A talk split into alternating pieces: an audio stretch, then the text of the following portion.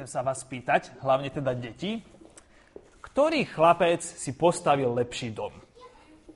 No, Stelka, ten, ktorý si ho postavil na skale? A prečo bol ten dom lepší? Teraz niekto iný. Aha, tuto, Zuzka. Nezaplavila ho voda. Prečo ho nezaplavila voda? Tomi? Bol vysoko. Bol vysoko. A ešte čo bolo zle s tým domčekom tam nízko? Že bol, že bol blízko v vode. Bol blízko pri vode a ešte, a ešte bol na takej pláži, na takom piesku, na štrku. A potom sa zničil. Áno, presne tak. Zničil sa domček. Spomína si niekto z vás, o čom bolo naposledy na rodinnej bohoslužbe? Hm, nejaký nápad? Hmm, tak ja vám pomôžem. Spomína si niekto na toto? Hej, no výborne, že? Toto je taká zvláštna kniha a hovorili sme minule o tom, že či môžeme Biblii veriť. A sme vraveli, že Biblia je taká zvláštna kniha, lebo niektorí ľudia, keď ju čítajú, tak v nej nič zaujímavé nevidia. Ako v tejto knihe, že? Nič zaujímavé, nič zaujímavé tam nevidno. Ale potom sú predsa iní ľudia, ktorí čítajú Bibliu a vidia v nej niečo trošku zmysluplné. A potom sú niektorí takí, ktorí keď ju čítajú, tak sa im zdá, že tá Biblia je úplne úžasná, že to je parádna kniha, úplne najzaujímavejšia zo všetkých. A oni, keď ju otvárajú, tak vidia niečo možno takéto.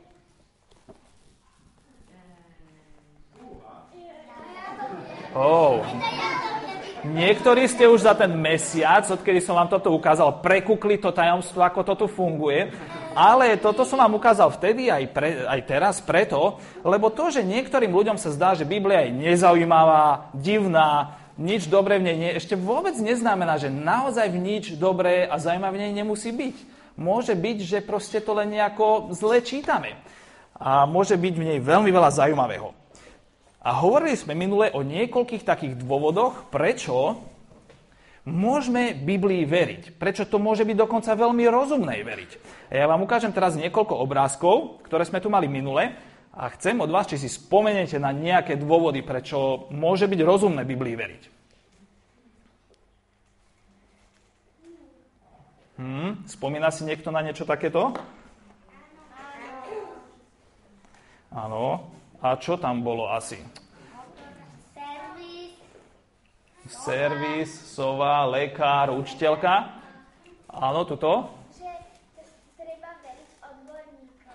Že je dobre veriť odborníkom. Keď niekto sa v niečom vyzná, tak je celkom rozumné mu veriť, že? A ak je pravdou, že Pán Boh je dobrý a vie naozaj všetko, tak by bolo celkom rozumné mu asi veriť. Že? Ďalší dôvod, taký sme spomenuli, že Biblia sama o niečo hovorí.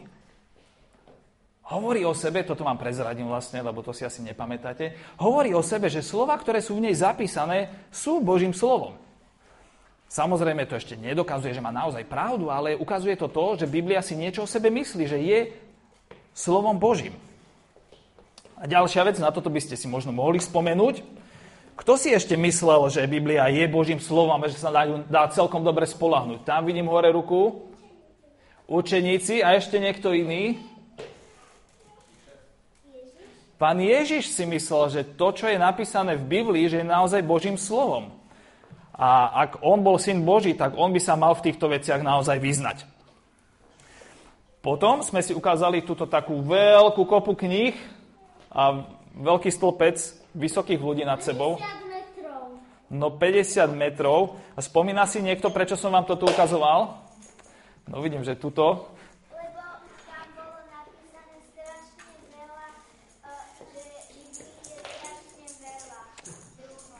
Paráda, vidím, že niekto dával veľký pozor a ešte si to možno doma aj opakoval. Presne tak. Biblia je stará kniha, ale máme veľmi veľa takých kaďakých starých kópií jednotlivých spisov Biblie a máme ju veľmi dobre zdokumentovanú. Takže to, keď čítame my našu Bibliu, tak vieme e, veľmi spolahlivo, že takú knihu čítal Ježiš a Apoštoli, keď e, proste oni žili. Samozrejme, nová zmluva bola ešte písaná, ale to, čo bolo predtým, už mali. Takže môžeme veriť tomu, že to naozaj, čo máme, je to, čo nám napísali tí pôvodní autory. A ešte toto je posledný môj obrazok. Sme hovorili, že Biblia je zvláštna kniha, má 66 spisov alebo kníh, písalo ju 40 ľudí a viac alebo približne 1500 rokov. A čo je na tomto zaujímavé? Hm, spomína si niekto? No zaujímavé bolo to, že aj keď ju písalo toľko veľa ľudí, na rôznych miestach sveta tak dlho, tak Biblia je jeden veľký príbeh, do ktorého všetko do seba presne zapadá. A dokonca je tam jeden hlavný hrdina, ktorého mnohí, ktorí žili pred ním, ani osobne nestretli a o ňom písali, čo je veľmi prekvapujúce. A zdá sa, že za týmto veľkým príbehom teda bude asi jeden veľký autor. Niekto, kto je za tým, kto to všetko proste nám dal. Niek- niekto ako sám Boh. A dnes chcem povedať zo pár ďalších dôvodov, prečo je rozumné, aby malí aj veľkí preskúmali Bibliu sami pre seba a mohli sa rozhodnúť, pretože sa na ňu naozaj spolahnú aj budú jej dôverovať. Takže prvý dôvod, ktorý dnes uvediem, je, že časti Biblie boli písané postupne, ukladané do jednej zbierky a medzi ľuďmi boli čítané tie časti Biblie, ktoré boli práve napísané a nečítali ich až po 500 rokoch tí ľudia, ale vtedy, keď boli napísané, tak sa čítali medzi ľuďmi. A drvivá časť Biblie bola napísaná príliš skoro, potom ako sa veci stali, príliš detálne a príliš úprimne na to, aby bola vymyslená. Napríklad, nová zmluva bola celá napísaná v prvom storočí, a viac ako polovica spisov Novej zmluvy vznikla dokonca len 20 až 30 rokov po Ježišovej smrti. Ja viem, že tým mladším z vás sa 20 rokov zdá ako úplná väčnosť. Neviete si možno ani predstaviť ešte aj 8 rokov na základnej škole, to je strašne dlho, že?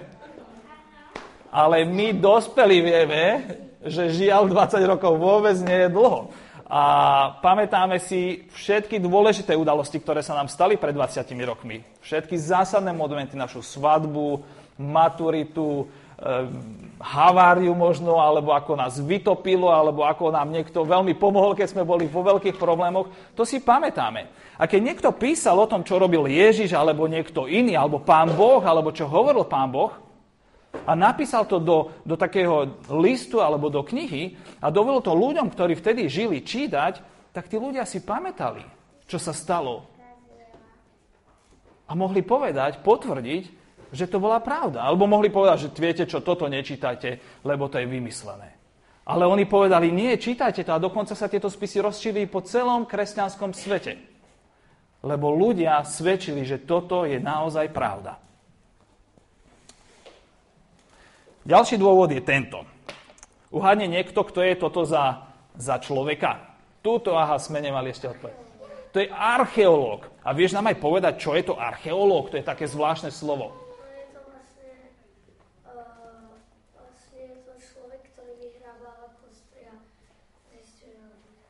Áno, vyhrabáva kostry, niekedy staré hrady alebo mesta, vykopávky a zistuje, ako to volá, kedy bolo. A, arche- a ešte vie niekto, kto, čo je historik? Lebo to je trošičku iné ako archeológ, ale nie veľmi. Aj archeológovia sú v podstate historici, ale historici vlastne skúmajú staré spisy hlavne. Archeológovia hlavne kopú, hej, a historici študujú staré všelijaké spisy, čo bolo napísané dávno, ako sa veci stalo. A archeológovia a historici objavujú na základe vykopávok alebo starých dokumentov, že ako veci sa naozaj stali.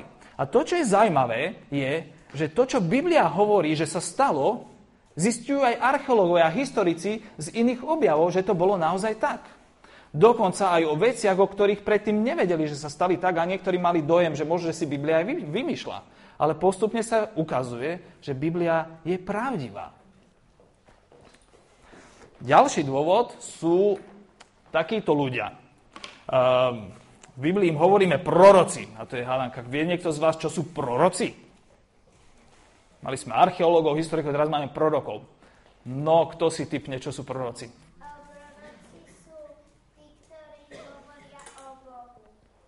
Hovoria o Bohu, áno. A prečo hovoria o Bohu?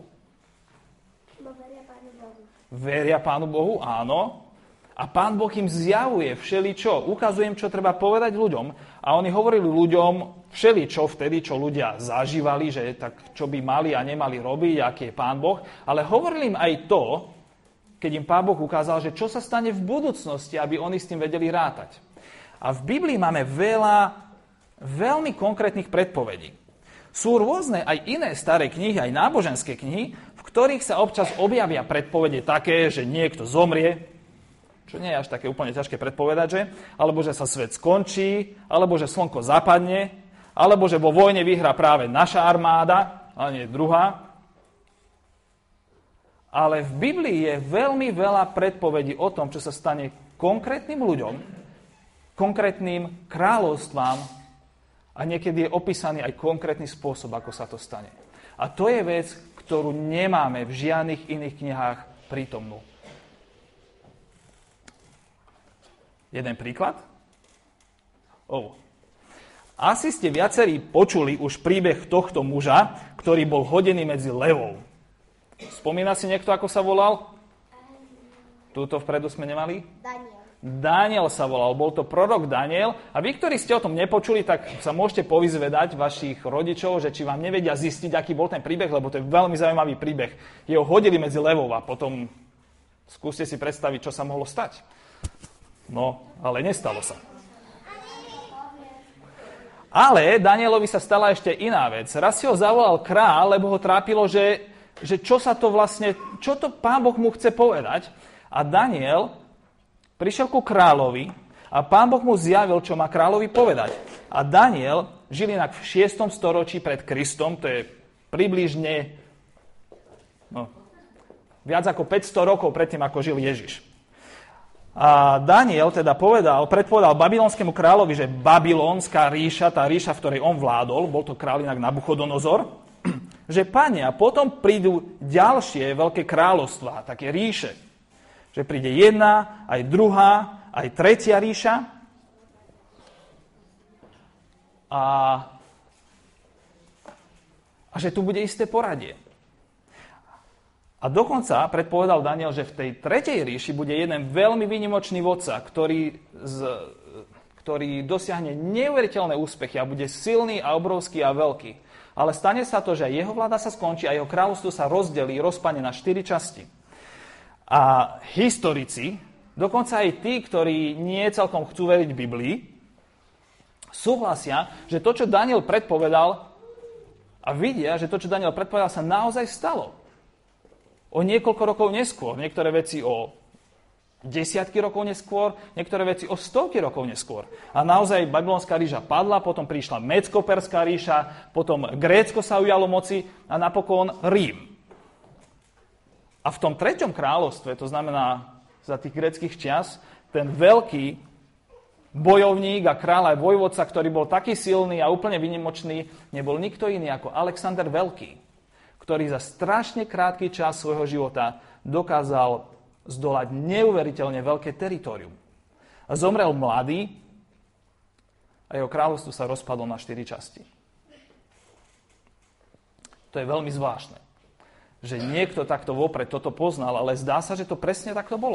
A to je jeden z dôvodov, alebo jedna, jedna z vecí, ktorá ukazuje na to, že Biblia naozaj má zvláštny pôvod a môžeme jej dôverovať, je pravdivá. Mám na vás ďalšiu otázku.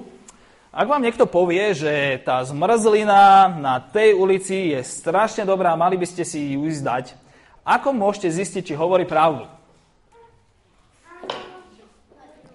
Áno, hovorí pravdu z definície, lebo každá zmrzlina je výborná, ale predsa len sú zmrzliny, ktoré sú ešte lepšie a niektoré... Dá sa ísť ochutnať, dá sa to ísť vyskúšať, že?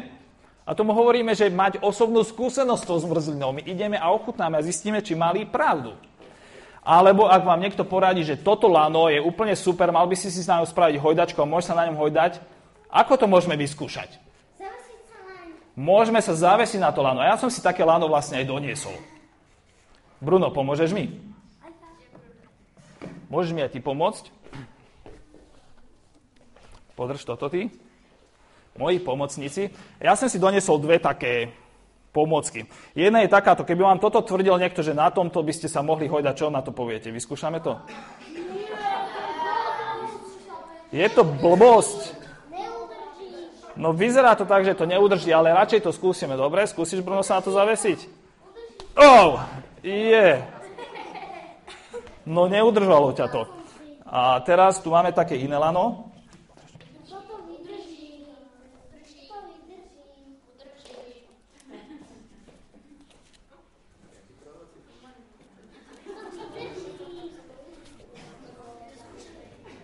Tak teraz skúsime Filipa. Že či toto vydrží. No tak tu hlasujú za to, že asi toto vydrží. Toto je silnejšie lano. No, vyskúšajme. Oh, tatino nevydrží. Dobre. Môžeme ísť dole. Super, ďakujem chlapci za pomoc. Keď nám niekto niečo tvrdí, tak môžeme vyskúšať, či to je pravda, či to vydrží, či to, čo hovorí, naozaj pravda. A tak je to aj s Bibliou. My môžeme osobne sa presvedčiť, že či naozaj tá Biblia je hlúpa kniha alebo múdra kniha. Či sú v nej napísané nezmysly, alebo to, čo je v nej napísané, ak si dáme námahu to naozaj preskúmať a porozumieť, čo chce povedať, či to je múdre a zmysluplné.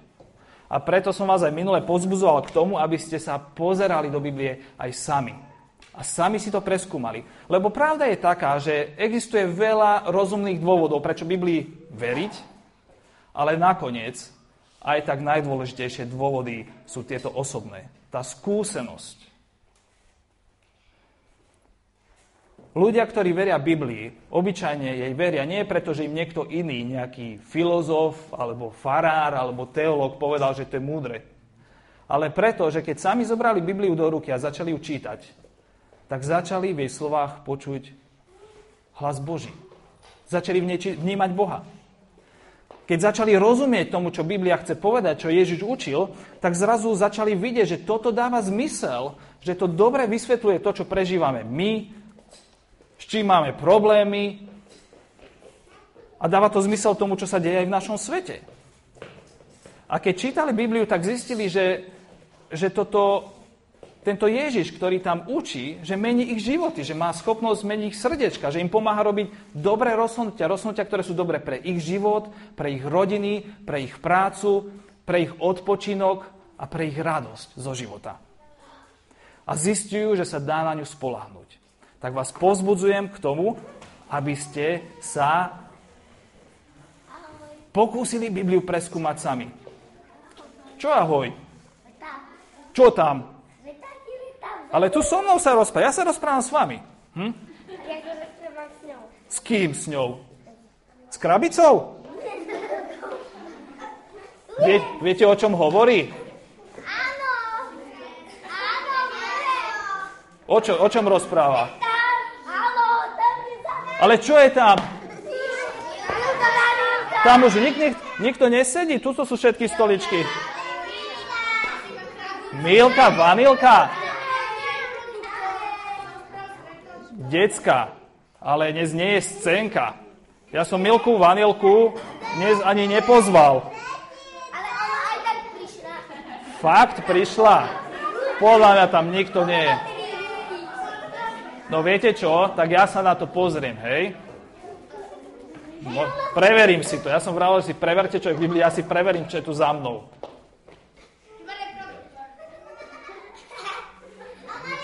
To je román, to nie je Milka Vanilka, to je román, decka.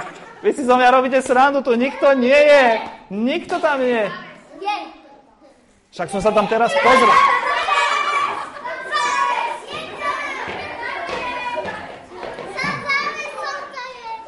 Rodičia, ako máte radi, keď si deti z vás robia srandu? Vy ste ich neučili, že z dospelých ľudí nie je slušné si robiť srandu? Tak ja sa na to pozriem ešte raz, hej? Čo, čo nie? Tak viete čo, tak e, skúsime ju zavolať, ak tam je. Lebo ja tam nič nevidím. Podľa mňa tam nie je. Milka, si tam? Ej, čau, Milka. A čo ty tu robíš?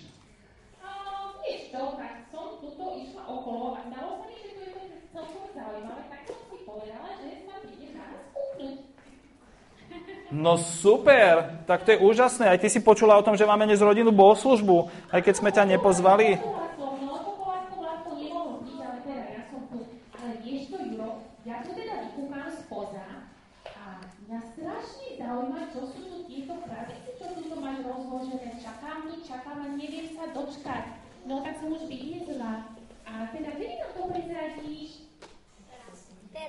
Tak, asi by som vám to mohol prezradiť teraz. Tak prezradím vám to, decka? No super. Ja som doniesol tieto krabice preto, lebo lebo uh, každý z nás sa v živote musí rozhodnúť, na čo sa chce naozaj spolahnuť, na čom chce postaviť svoj život, na čom chce postaviť svoj dom, svoj, proste svoj život. Čo bude v živote najviac zlúbiť. A tých možností je veľmi veľa. Môže sa niekto spolahnúť na to, že bude veľmi krásny a že tomu dá krásny život. Že bude niekto veľký športovec, hej? Bude silný a zdravý, bude dobre jesť, bude cvičiť a športovať a bude úžasný a bude mať skvelý život. Niekto iný si povie, že on chce žiť tak, že bude pre neho najdôležitejšia zábava. Kamaráti, a byť spolu, mať dobré vzťahy a to, čo hovoria iní ľudia. Niekto si môže povedať, že svoj život chce postaviť na Božom slove, na Biblii. Vidíte všetci? Niekto si môže povedať, že on sa bude spoliehať v živote najviac na to, aký je šikovný. Že v škole možno sa bude dobre učiť, alebo v práci bude šikovný a dosiahne skvelé výsledky a zarobí aj nejaké tie peniaze. A to bude úplne super. Niekto ďalší si môže povedať, že on miluje počítače. Ľubíte sa hrať na počítačoch? Hej, to som nevedel. Tak niekto si môže povedať, že on chce stále sa hrať na počítači alebo stále pracovať na počítači, keď len môže. A to je tá najdôležitejšia a najúžasnejšia vec v živote. A že on sa toho bude vo svojom živote držať. A niekto si môže povedať, že pre neho budú najdôležitejšie veci. Krásne, úžasné veci, možno parádny dom, skvelé hračky, kolobežka, skateboard, peniaze. Hm? Tie peniaze, ktoré ľúbime všetci dostávať.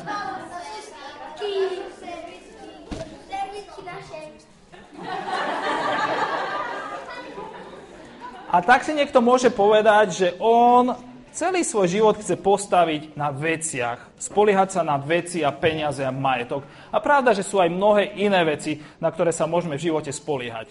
A ja by som vám teraz chcel tak ukázať, ilustrovať, že ako to môže dopadnúť, keď sa na rôzne veci budeme spoliehať. Tak potreboval by som teraz takého dobrovoľníka, ale takého trošku staršieho. Treťak, štvrtak, piatak. Nech by sa David úplne hodil. Neprídeš, David? Prídeš ty? No poď. No a otestujeme, čo sa stane, keď sa na tieto veci v živote postavíme. Aj celý svoj život na ne postavíme. Tak poď, Kiko, a skúsime spolu. Môžeš mi dať ruku, ak chceš, aby sme nespadli. A Milka, pozeraj, čo sa teda bude diať, rozumieš? No skús sa postaviť na tú krabicu. Čo sa s ňou stane? Iha. No, moja ilustrácia nevyšla. Ty si príliš ľahký. Uh, oh, no, zvalila sa. Ale neviem, či nebudeme potrebovať niekoho ešte. David, poď aj ty. Potrebujeme pridať nejaké kila, lebo nezostanete navždy takí malí, budú z vás veľkí ľudia. No poďte spolu dvaja, či sa viete na to postaviť. No, poď. Spadne to samé. Oh, oh, zvalilo sa to. Ani to nebolo spolahlivé. Poďme sem ďalej k týmto menším.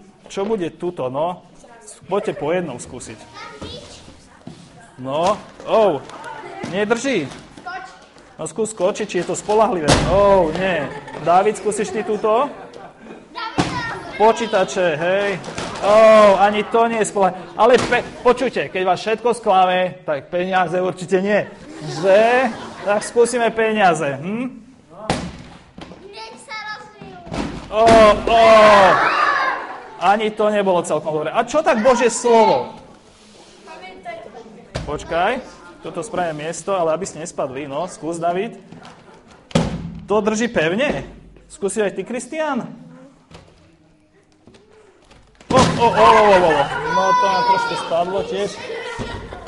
No ale to drží dokonca. Čo myslíte, udrží to aj mňa? Milka, čo povieš? To je dobré. Skúsime aj dospelého, či tu drží, hej? O. Tak. Ďakujem, chalani.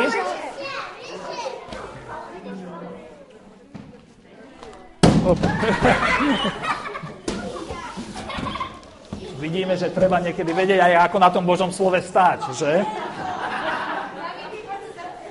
Davidko, poďte si sáhnuť, chlapci. Ďakujem vám za pomoc.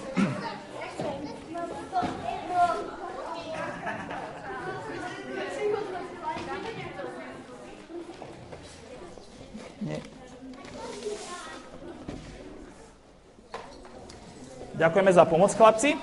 No a aj vy, deti, aj my, dospelí, my dospelí sa už musíme rozhodovať, ale vy deti možno ešte chvíľku nie, ale príde čas, keď sa budete musieť rozhodnúť, na čo v živote sa naozaj postavíte, na čo v živote sa naozaj spolahnete.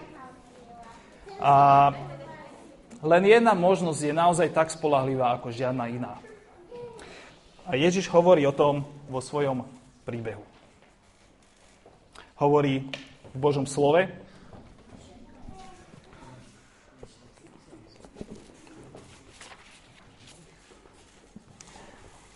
Raz povedal ľuďom, ktorí ho počúvali toto. Každý, kto počúva moje slova a plní ich, bude sa podobať mudrému mužovi, ktorý si postavil dom na skale. Pustil sa lejak, prihnali sa vody, strol sa výchor a oborili sa na ten dom. Ale nezrutil sa, lebo mal základy na skale. No každý, kto počúva moje slova a neplní ich, bude sa podobať na nerozumného muža, ktorý si postavil dom na piesku. Spustil sa lejak, prihnali sa rieky, strhol sa výchor, oborili sa na ten dom a dom padol a jeho zrúcanina bola veľká.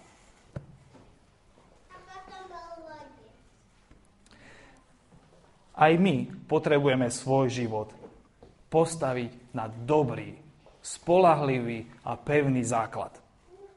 A takým základom je podľa Ježiša jeho slovo. Božie slovo.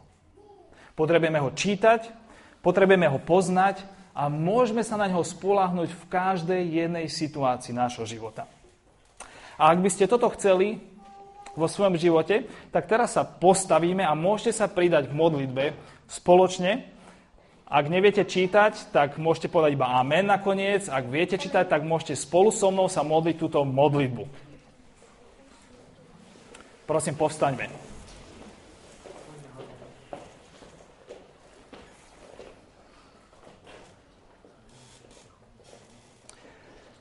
Pane Bože, prosíme, aby sme vždy vedeli stáť na dobrom a pevnom základe.